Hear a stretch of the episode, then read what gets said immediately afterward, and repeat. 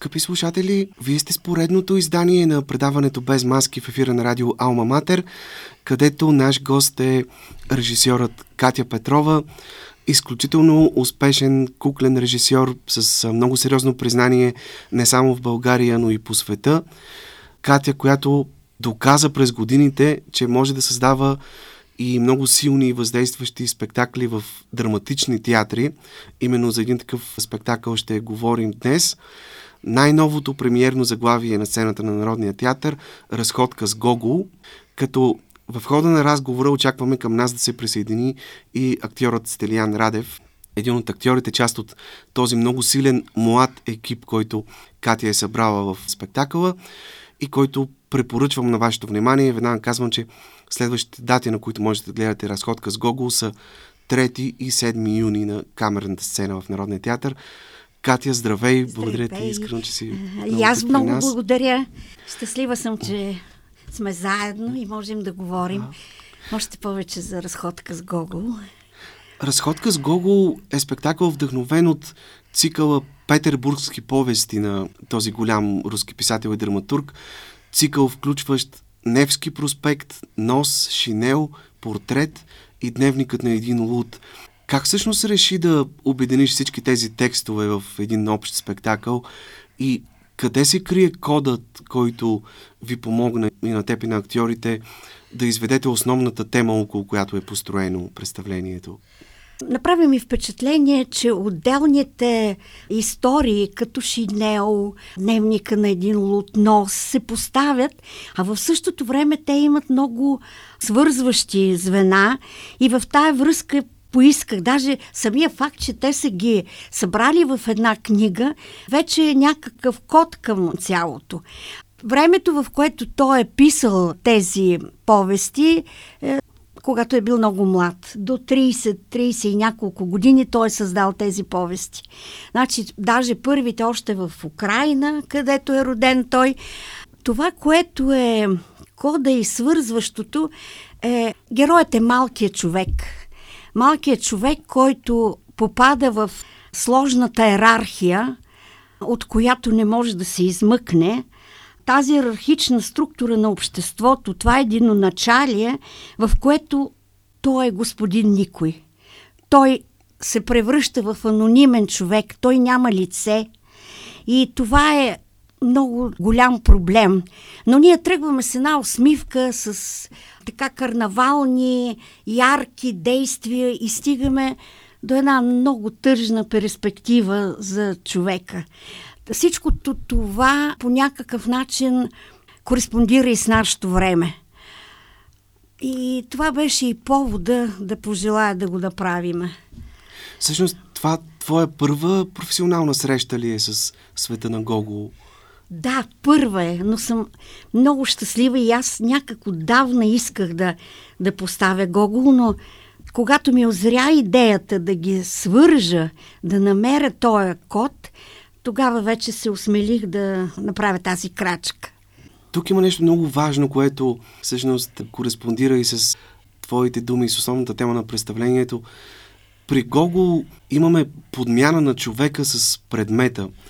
При него по Невски проспект се разхождат не хора, а цилиндри, ръкавици и шинели. Точно разхождат така. се предмети. Тоест, сякаш човекът в тези времена не е важен, ама и в днешните. Важно е как е облечен, как е обут, как се разхожда по улиците. И именно това го виждаме и във вашето представление, как човекът сякаш потъва в предметите и се разтваря в тях. Акакия Акакиевич потъва в шинела си. Точно така. чинът колежки асесор е Ковалев, много по-важен да. за майор Ковалев, отколкото човешкия му облик. Тоест, обезличаването на малкия човек, доколко това го виждаме и днес във времето, в което живеем. Ами, човека също е обезличен. Той няма право на глас, всичко е такъв хаос. Той е, човека в момента е в принудителен разпад на личността. Поради времето, в което живеем, което на пръв поглед изглежда свободно, но, както виждате, не се придвижват много нещата. За съжаление, специално тук в нашата страна има някакъв застой, да но се отприщи всичко това, защото Иначе ще бъде много тъжно за поколенията. При героите на Гогол, това е откритие на Гогол. И това е страшно ценно. Той потъва в предмета, в веща. Той е анонимен, няма лице. И става изравняване, капсулиране, невъзможност да си различен, уравниловка на човека. Той е някак си погребан, един принудителен разпад на личността е това. И то в свят, в който някакси няма стабилни ориентири и опори. Това са негативните отношения между човека и вещите. Това за мен е абсолютно откритие на Гогол. Даже аз исках в спектакъла някакси да направя точно така, че да се разхождат тези мундири, елементи на костюм, но това бе повече за кино. Въпреки всичко намерихме, намерихме кодови елементи в това разпадане на личността и то заедно с актьорите. Всъщност, може би точно като израз на този разпад на личността, за който говориш, виждаме в спектакъла отделни елементи, съставляващи човешкото тяло, скулптури на носове, на уши, които да. са прикрепени към стените в камерната зала на Народния театър и са част от декора. Да, аз пожелах и помолих да бъде така и те, моите прекрасни художници в лицето на Борис Далчев и Петя Караджова, така с радост се хвърлиха към тази идея и вкарахме един нов герой, Малвата, която разказва какво се е случило. Ние изразяваме чрез уши, чрез ухото на човека, която седи и слуша и разказва какво е станало. Да, защото всъщност голяма част от събитията в спектакъла присъстват въведени през функционалността на слуховете. Тоест ние научаваме за тях от нечи чужд разказ, който е непотвърден официално от да, реалността. Да. Тоест слуховете играят много сериозна роля тук. Да, да, те са основен герой в случая. На пръв поглед изглежда, че спектакълът е по-скоро фрагментарен, че едва ли не се разпада на отделни фрагменти, но всички те са обединени от общия разказ, подчинен на траекторията на пътя. Пътят, който е основната метафора в житейското и в творческото битие на Гого. И затова тук той е по някакъв начин закодиране в заглавието. Разходка. Т.е. това е една разходка по Невски проспект, който е основната артерия на Петербург, така да кажем, пресечната точка на този град. Да, точно така. То е едно пътуване и вече е важно докъде ще стигнем. Тръгваме, разхождаме се по Невски проспект. Всичко се случва в рамките на едно денонощие, между другото. Но ние разказваме за много повече, по-голям период от време. На пръв поглед е за едно денонощие. И в същото време, като че тук има един парадокс. Говорим за път, за пътуване, а сякаш става въпрос за стоене на едно място. Сякаш хората не сме помръднали, въпреки че уж изминава някакъв път, изминава някакво време, минават векове, а ние сякаш не сме помръднали от там, откъдето трябва да тръгнем. Затова и тези текстове, писани преди близо 200 години, звучат поразително актуално и днес. Точно така. Те, де-факто, всичко е застояло във времето и е много особено чувство. Във въздуха има някакси една тишина и едно... Но в същото време този въздух е много напрегнат, много концентриран и някакси всичко около този Невски проспект иска да избухне. Да, но не се случва. Оставаме на това ниво и чакаме да станат чудеса. Спектакълът сякаш е задвижен от напрежението, което се поражда, от тази искра, която пламва благодарение на контраста между началото и края, тези различни оптики към Невски проспект. Началото прилича много на съвременна туристическа реклама, примамливо подканяща ни да се разходим по улицата Красавица, която е емблемата на Петербург, докато финалният призив е да не вярваме на този Невски проспект, защото той лъже непрекъснато и там нищо не е такова, каквото изглежда. Тоест тогава вече сме се уверили в фалша и измъмността на видяното. Точно така. края показва какво се е случило. Но през всичкото това време, колкото и да се опитваме да вървим и да пътуваме, ние всъщност стоим на едно място. Това, което и ти каза преди малко.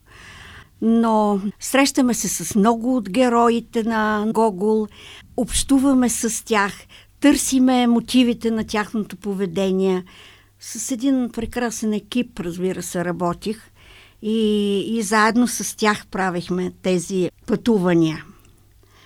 И в същото време, сякаш героите в тези текстове също са увлечени в един спектакъл. Сякаш тази улица се превръща в театрална сцена, на която се разхождат марионетки и пет минути преди настъпването на всеки нов час декорът се променя и се появяват поредните нови костюми.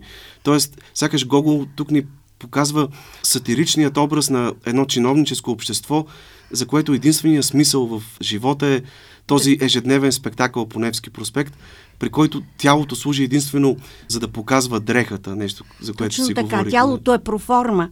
Човека го няма, той е обезличен. И той абсурд пронизва живота в крайности. Чак до фантастика стигаме. В същото време зад маската на господарите се крие, как да кажа, крие се дявола. И това е заложено в спектакъла. Тези мрачни сили, които движат ерархичната структура. Да, всъщност при Гого ставаме свидетели на много често на сатира, стигаща до гротеска, но при него има един много силно изразен фантасмагоричен пласт, при който героите сякаш бълнуват живота си на ръба между съня и реалността. А самият автор има силно възбудено, хиперреалистично въображение, което някак неудържимо минава отвъд реалността. Е загледано в пустотата, в тъмното, в сънищата. И вашия спектакъл залага и на двата пласта, и на сатирико-гротесковия, но и на тази причудлива фантазия, която оживява на сцената. Да, той и целият му живот е такъв. Някак си той, участвайки в този Невски проспект, разказва и за себе си по някакъв начин. Самият той по безумен начин умира от крайно физическо изтощение, защото се опитва чрез гладуване да изгони дявола от себе си.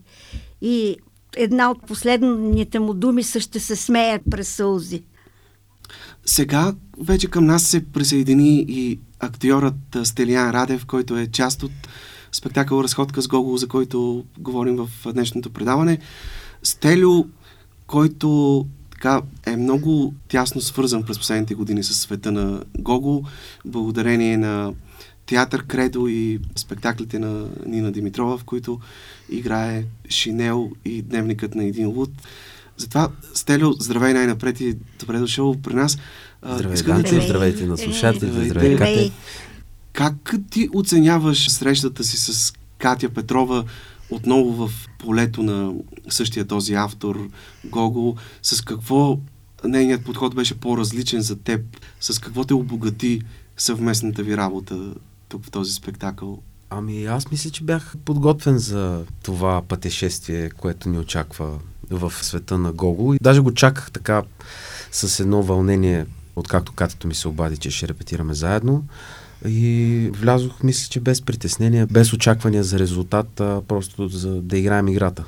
Още повече, че и Катя и Нина, така, и двете са излезли, така да се каже, изпод шинела на Юлия Огнянова, т.е.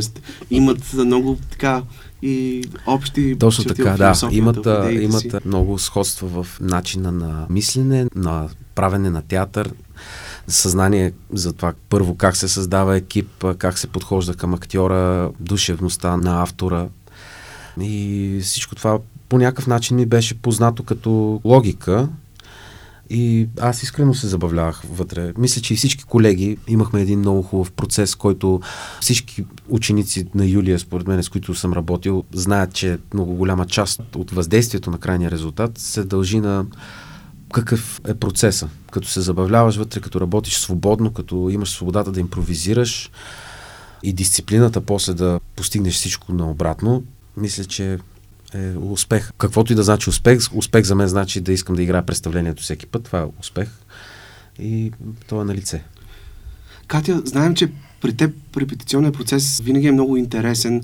В случая Тръгнахте ли с готово решение още от самото начало или то се избистряше по време на репетициите? През какви експерименти трябваше да минат актьорите? Знам, че любим твой подход е да ги провокираш да импровизират по дадени задачи. Да, да. Така ли беше и в да. този случай? Аз само преди това една скоба искам да отворя и тя е свързана с Стилян и с това, че той просто беше първа писта в, в целия репетиционен процес. И даже аз в един момент си казах, защо не го взех аз за асистент режисьор в този спектакъл? Но участваше много адекватно, с страхотни идеи и така. Аз като генерална идея, аз винаги знам какво точно искам. Птичия поглед ми е ясен и се стремя към него, но то е единствено птичия поглед. От там нататък, като задълбаем, ние трябва да имаме изненади и очаквания, и аз самата ги търся тези изненади чрез тяхното поведение, чрез тяхната игра. Като Юлия казваше, че импровизацията е по-високата степен на играта. Това е виш пилотаж и за това и избрах млади хора. Дълго ги избирах, между другото, екипа, но никак не съжалявам и съм им безкрайно благодарна за така откровения диалог, който водихме заедно. Стелю, твоите впечатления от процеса, какви са, кое ви помогна, за да може тези красиви гоголеви истории да оживеят на сцената и то не просто като интерпретация на литературните текстове, а да бъдат изпълнени с енергията, с страховете и страстите на самия Гогол. Ами, според мен най-вече ни помогна това, че Катето в началото даде една много, тя както казва, птичия поглед и беше ясен, даде една много ясна, така отдалече представа, която за нас, поне за мен, нищо по-конкретно нямах нужда. Аз точно ми се струва, че актьора колкото по-малко знае в някакъв момент как би изглеждало цялото, толкова по-добре, толкова по-безотговорно и лудо се хвърля вътре да импровизира. Другото, което помогна на процеса е, че може би всички много бързо скъсихме дистанцията помежду си, както каза Катето, за откровения диалог, да даваме веднага предложения, без някой някого да съди дали това е глупаво или умно, или точно както според мен трябва да се правят нещата. Без цетка на устата в един момент, всеки е, предлага каквото може и от, всичко може да излезе нещо. Всъщност, Кати, ти понеже спомена за това, че спектакъл е пълен с импровизации, наистина той изобилства от едни такива много интересни чисто актьорски етюди, в които актьорите показват, например, как хората щъкат по Невски проспект, да. как едрите търговци се бръснат рано сутрин или си сърбат кафето, как шивачат трака с ножиците, докато шие шинела на Какия Какевич. Дори Стелио има един етюд, в който пее една песен на италиански с импровизирани а, това, това, между другото, това ни стана химна на, на представлението. Като, нали, те хубавите спектакли си имат клетва. По това също може да се разбере дали един спектакъл е много добър, когато актьорите се събират за поздрав преди представлението и то се превърна в поздрава ни така някакси за настроение много добре влияе. Катето тогава каза, абе тук дай нещо на италиански, защото героинята пита моя герой, били ли сте някога в Италия. И аз отначало започнах с всякакви импровизации, пък говорех, пък футболисти много италиански, нали, ти си голям фен на футбола. Пауло Малди. Пауло, е, Пауло Малди. Аз реших, реших накрая, че, че трябва един да възпее и си викам, кой италиански футболист да възпее? Исках Джан Луиджи Буфон, ама с нищо не ми се римуваше, а пък Малдини с феточини и лингуини много по-добре вървеше цялата тая работа. И катето ми викаше само още, още, още. И аз викам, Кате, внимавай, аз ще напиша цяла песен. И така Пармиджано. И така и стана. Да, написах, написах цяла песен и изключително вкусен ми е този момент, понеже аз съм и голям фен на готвенето и на италианската италианската кухня и оттам знам много италиански думи и ги набутах всичките вътре. И се получи, да, много се... Чакам си го този момент. Да, като, да, нали, актьорите е хубаво да имат... Да, да, имат хубаво да имат тия моменти в представлението, които си ги чакат и аз чакам си песничката да изпея. А Катя, как се роди решението да повериш ролята на Акаки Акакевич на жена актриса, в случая на Радина Карджилова, което се оказа едно от най-щастливите решения в този спектакъл. И абсолютно спонтанно. Само не бях сигурна дали тя ще се съгласи. Да. Викам, да. Обаче тя веднага се нави и това беше много ценно в случая. Ние много дълго работихме тази сцена, май повече отколкото трябва даже.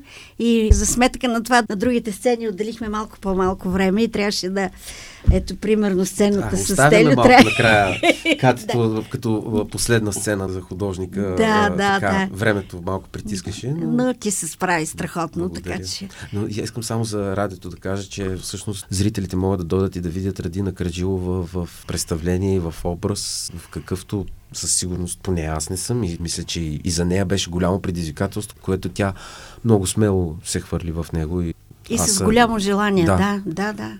Много респектиран бях от... И, да, и бавно и сигурно го изграждаше. Да, да. Но този образ се създава и благодарение на вашето участие. Тоест всички помагаха и участваха в създаването на този образ. Да, Ради направи наистина много силна роля. Тук мнението на Стеле е особено важно, защото той играе в легендарния спектакъл Шинел на театър Кредо.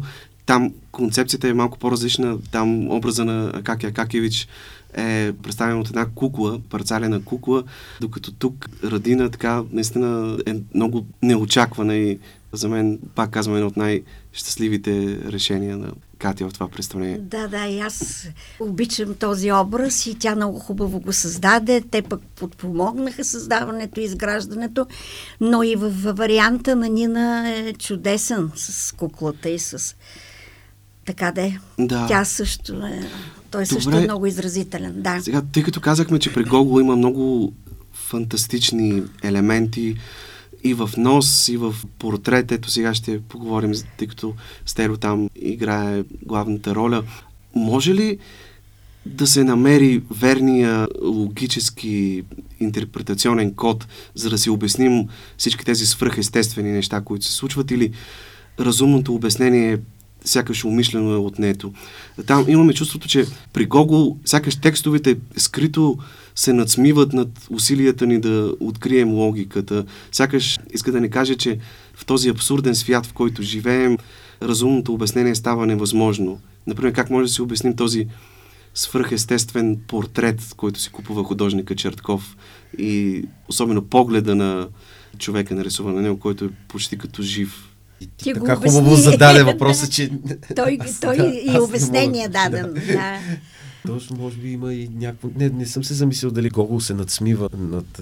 Дали някой се опитва да го разгадае, а то всъщност няма никаква логика, но според мен Гогол е от авторите, които много може да те подлъже че привидно е някакси нещо смешно, лекичко отгоре, защото то е много закачливо, всичко много лаконично написано, с много красиви думи и може да те подлъже, че е само смешно, но то всъщност е изключително дълбоко мрачно. И, и, и мрачно да. отдолу.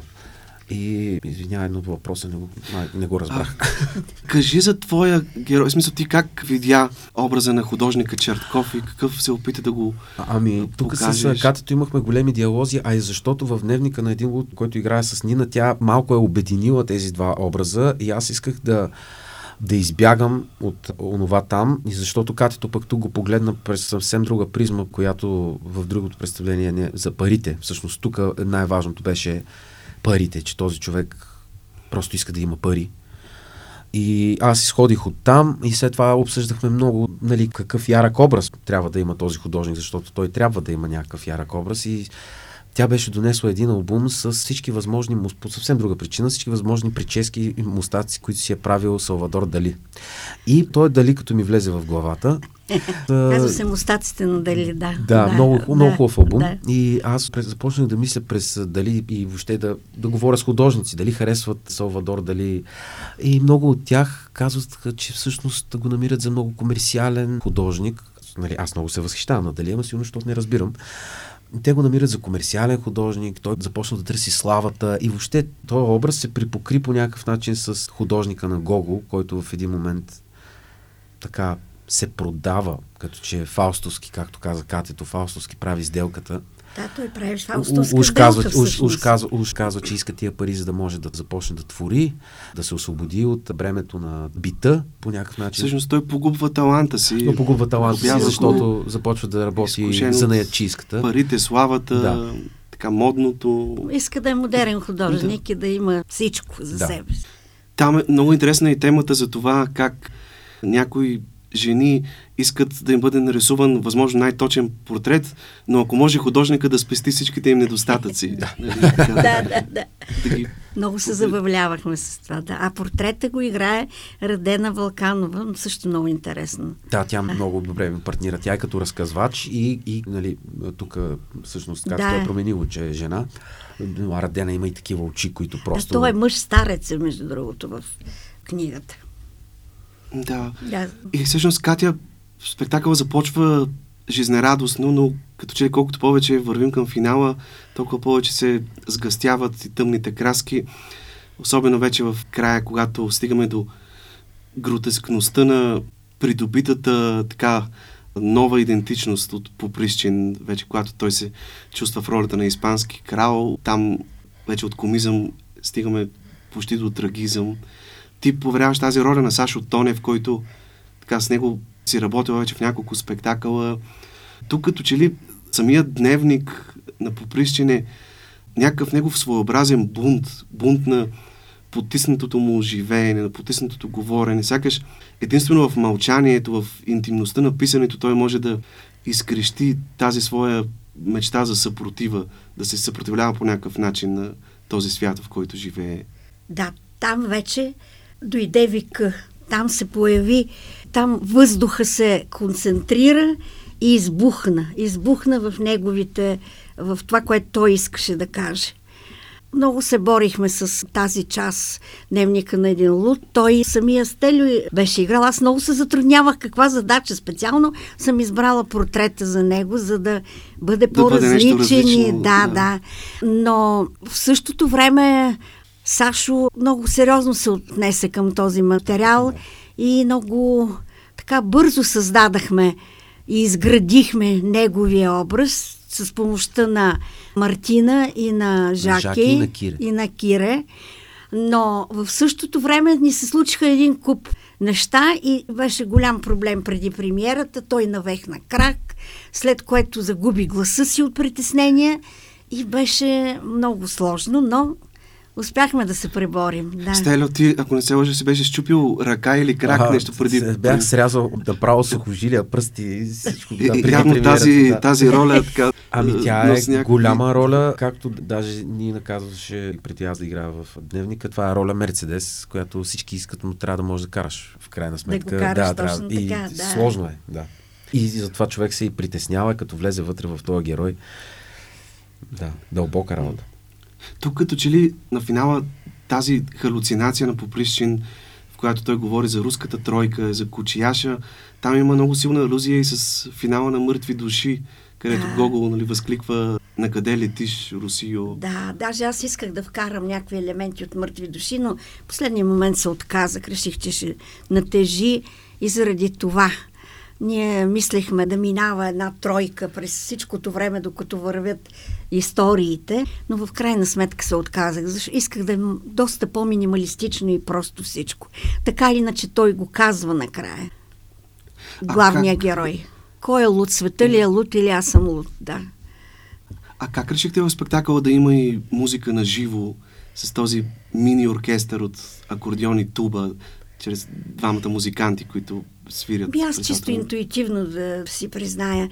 Чувах тубата. Тубата е чувах със сигурност и постепенно реших, че акордиона може много добре да работи. В същото време, докато ние работихме, страшно много зад... ритмични задачи им давах, а той е много музикален, стилян и трябва да ви кажа, че истината е, че аз имах и музиканти, и композитор, и хореограф, и в същото време отвътре отвътре те участваха и в тази част. Тилян се занимаваше с тия ритмични структури, помагаше, а Кире пък от друга страна с пластичните елементи и беше много забавно.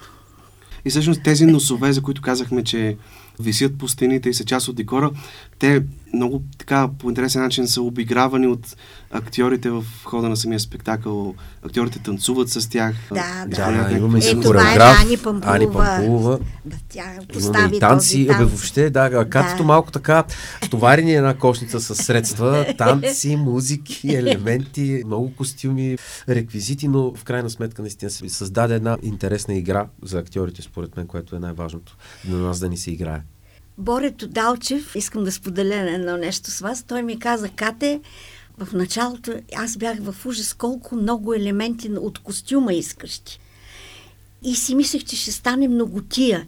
А когато видях накрая спектакъла, разбрах колко минималистично звучи. То е също като с, с средствата, които при вас стоварих. Да.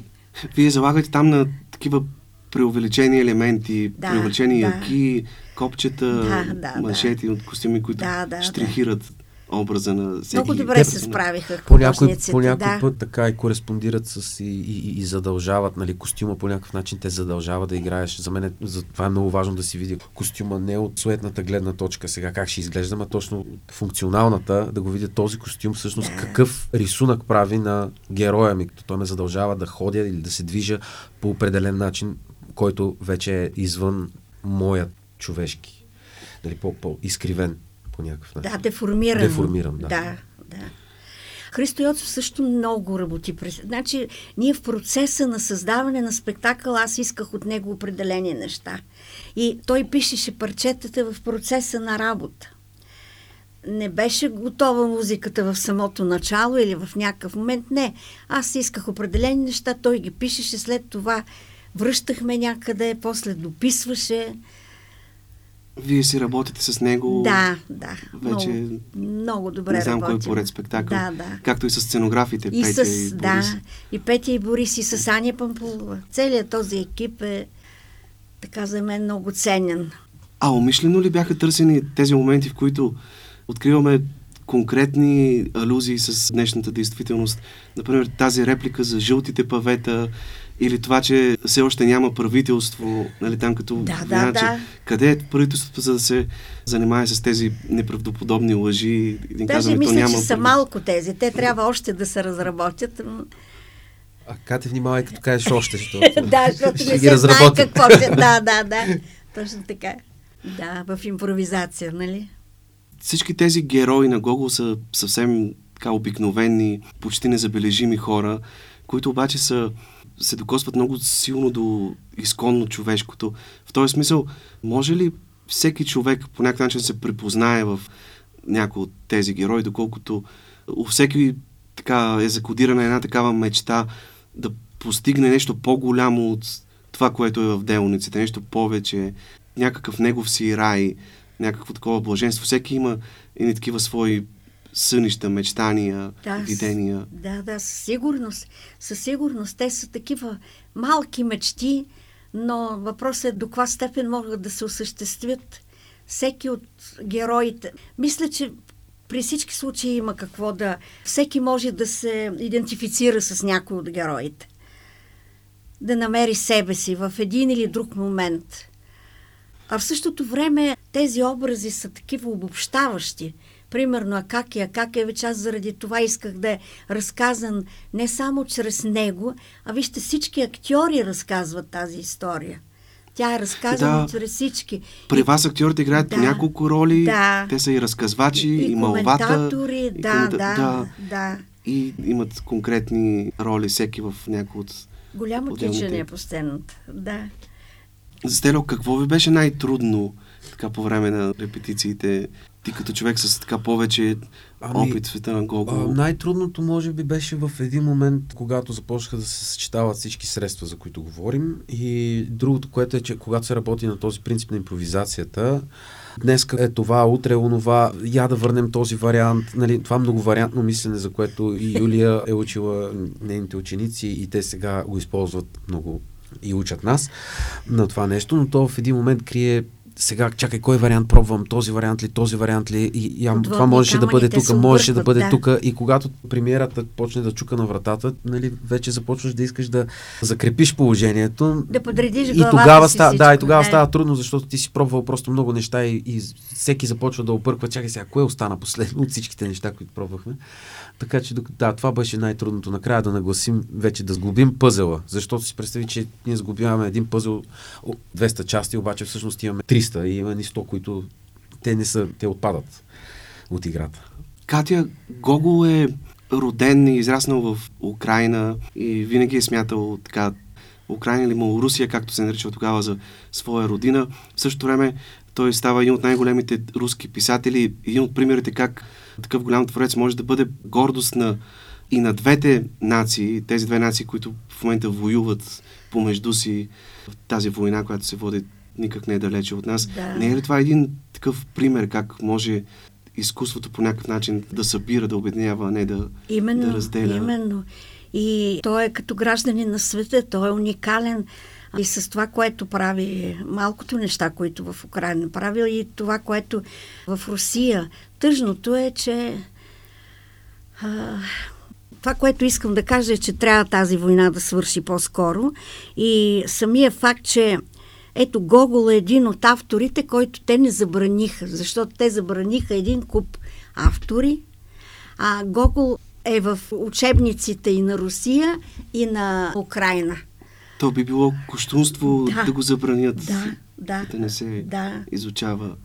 Добре, накрая искам да те попитам, тъй като разбрахме, че един друг твой спектакъл Пер Гюнт, който се играе в театър София, през есента ще гостува в родината на Ипсен, в Норвегия. И там ще има едно или две представления. Можеш ли да кажеш нещо повече за това, кога ще се случи това и в кои градове ще се играе представлението? А, да, много сме щастливи за това, че това ще се случи.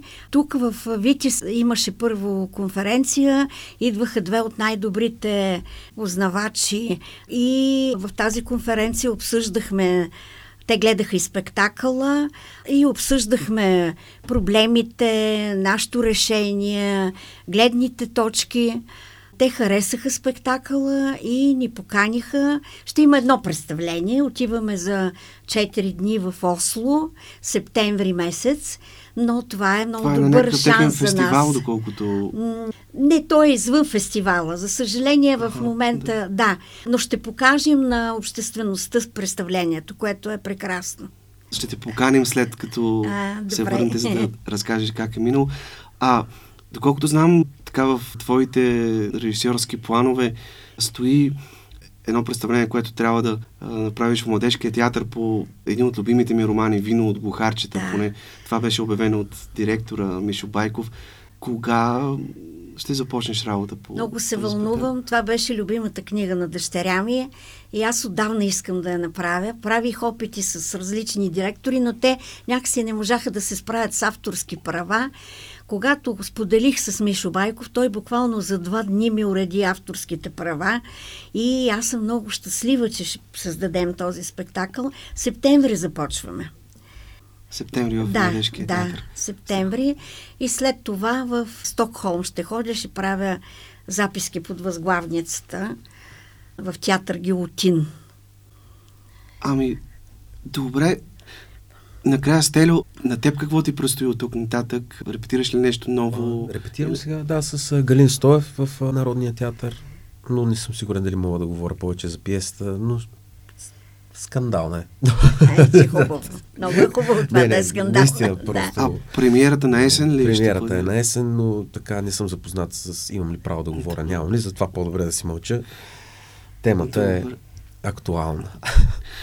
Бе, ти, освен с театъра, се занимаваш с музика, свириш, пишеш песни. Вашата група The Gentleman миналата година издаде първия си албум The Very Best. Ние, ние така започваме с The Very Best. да. да. Какво се случва при вас? Пишете ли нови песни? Свирите ли активно? А, Предстоят ли ви концерти? Някои от нас станаха бащи, не аз, другите от групата, така че те малко сменят памперси в момента повече, но пишем песни. На картата сме музикалната. Така че може да се очаква и нещо, но което със сигурност отново ще бъде от есента нататък. Добре. Аз ви благодаря много за този разговор. На добър час на спектакъл Разходка с Гогол. Още веднъж на 3 и 7 юни са следващите дати в Народния театър. Катя Петрова и Стриан Радев бяха гости в днешното издание на Без маски. Благодарим. Благодарим.